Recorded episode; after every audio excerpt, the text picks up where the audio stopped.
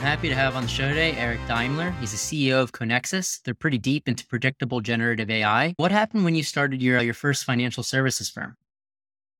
The advice I could offer people is don't start a financial services firm right before a major financial crisis. That's good advice to be taking away. I, I, had always thought that after starting several companies, the components were a strong team, smarts, a team that's willing to work hard. We had that. And then some sprinkling of luck. So with those three components, we raised quite a bit of money from some potential investors and went to work. It was for perhaps the smartest people I knew and me trying to use our math to do statistical arbitrage uh, with algorithms we had learned in graduate school.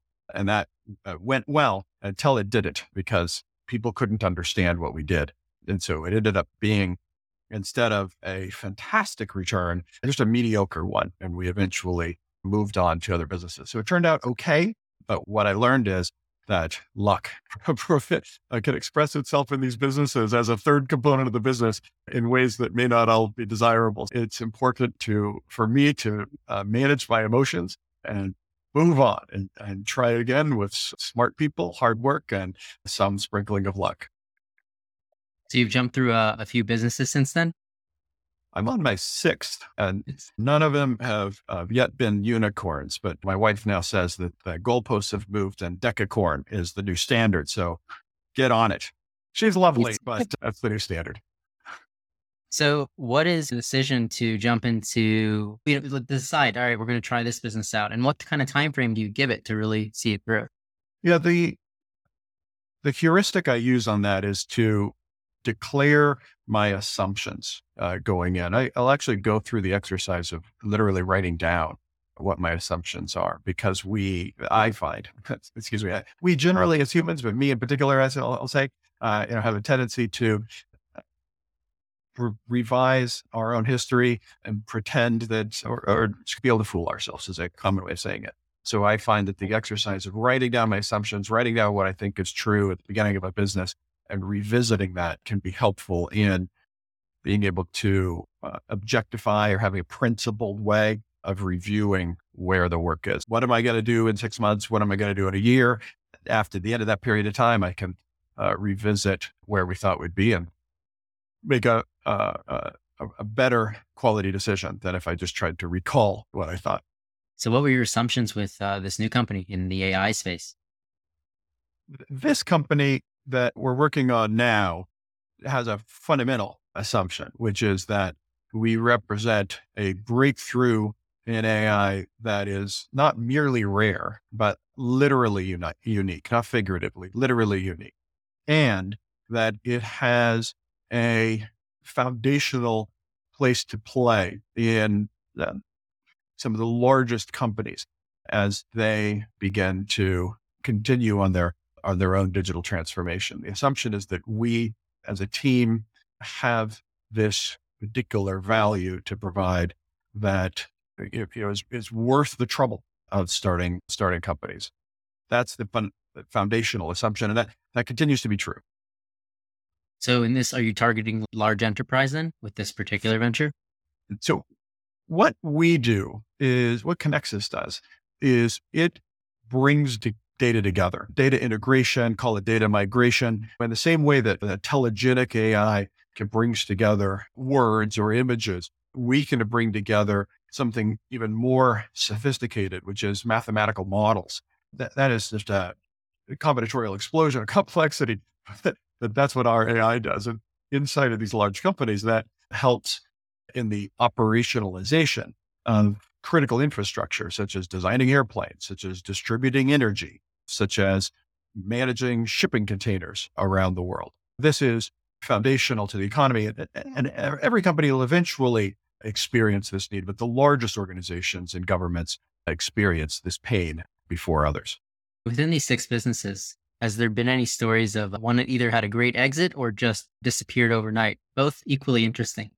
As I have been doing this a while, and as I tell the story of not starting a financial services business right before a major financial crisis. I can offer also offer a time where I went out to establish a business and raise funding. This is something we've been working on, me and my co-founder, for several months, maybe not quite a year, but several months. This is a, a, a critical technology in in databases and in the the development of the technology. We had a clear plan where we thought we were two, maybe three years ahead of any reasonable competitor. We had spent some time developing this tech and some time working in the domain. So we thought we had a particular expertise. We knew what the customer, where the customers would be, but it would require some degree of investment to further develop out the technology and build the team. Not a lot, but more than we had on our own personal balance sheet at the time. So we had set up an appointment to go out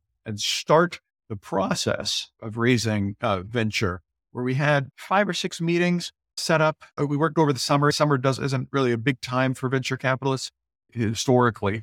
So we had set up these meetings to start rolling out after Labor Day in September.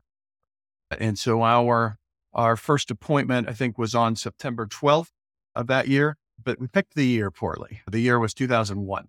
So that's my second piece of advice is don't start any company right before a major terrorist event. really, the timing is great on some of these, huh? you just have to keep moving on. So, what would be additional advice for on, for new entrepreneurs thinking about starting their first business? It can be off, perceived as generic advice, but it's probably worth repeating because I don't think it's really in the zeitgeist sufficient to its importance, which is that the chance of these companies succeeding greatly is pretty rare. So uh, pick something that you are can really get into. Some large amount. I, I forget the statistic, but I think it's 20%, 30%, maybe it's 40. I don't think it's that high, but it's some large percent of these companies falter because of conflicts among founders. So pick your partners. You're going to go through some if not tough times, at least some hard conversations. And you want to have people that you really respect and, and people with whom you can work because it's uh, it's really unlikely to be an easy journey. What we read about in the press, in all respects, from the profiles of the companies to the profiles of the founders, to the profiles of the markets that, that, that fed both, I think describe often the exceptions that, that prove the rule that most of these companies do not succeed. So find something that you can really get into and uh, do it with people that you'd really enjoy being around. That's that's a foundational piece of advice I think I can I can offer. The the often um, used characterization of grit, you know, I'm not quite sure how useful that is, uh, but I, because I I don't know how to operationalize grit. I don't know how to wake up and say I need that. Uh, I can manage my emotions. That I'm never uh, as great or as bad as the press about me will imply therefore, really, the future of the company is no longer either as great or as bad as I might think. And we just have to keep doing the intelligent, responsible work day to day, manage our emotions and, and be persistent. I'd, I'd say that persistence is something I can operationalize. That that is something I can do, which is continue to, with enthusiasm, continue to work and do right by my staff, my co-founders, and my investors.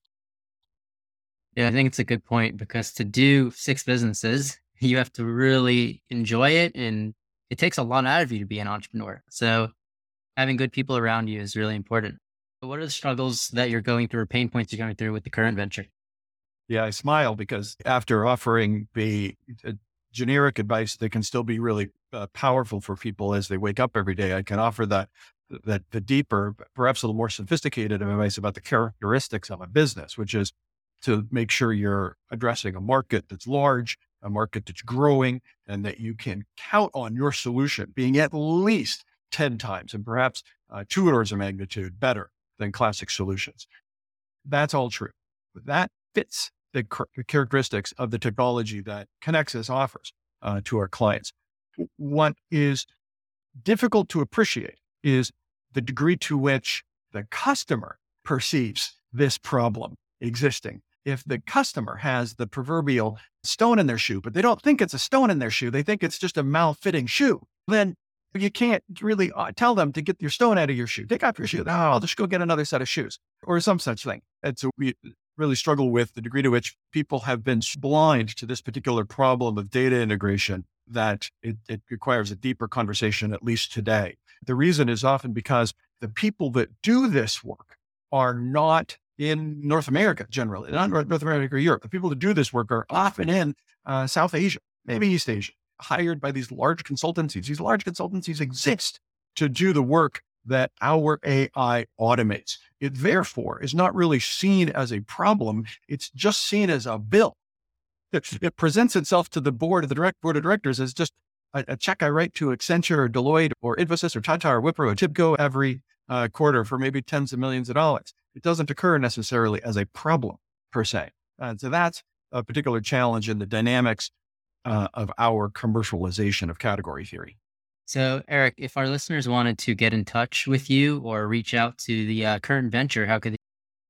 Uh, I, LinkedIn is probably the best way. The website, conexus.com or conexus.ai, is full of information about our particular predictable generative AI. And uh, happy to talk to people about data integration or symbolic AI based on our mathematical discovery and category theory. If anybody wants to geek out about that. Sounds good. For all those geeks out there, go ahead and you know, get in touch. And uh, thank you, Eric, for coming on the show and everybody for listening to another episode of Failing to Success. If you like the show, make sure to give us a five star review. I'm your host, Chad Kalecki, and we'll see you next time.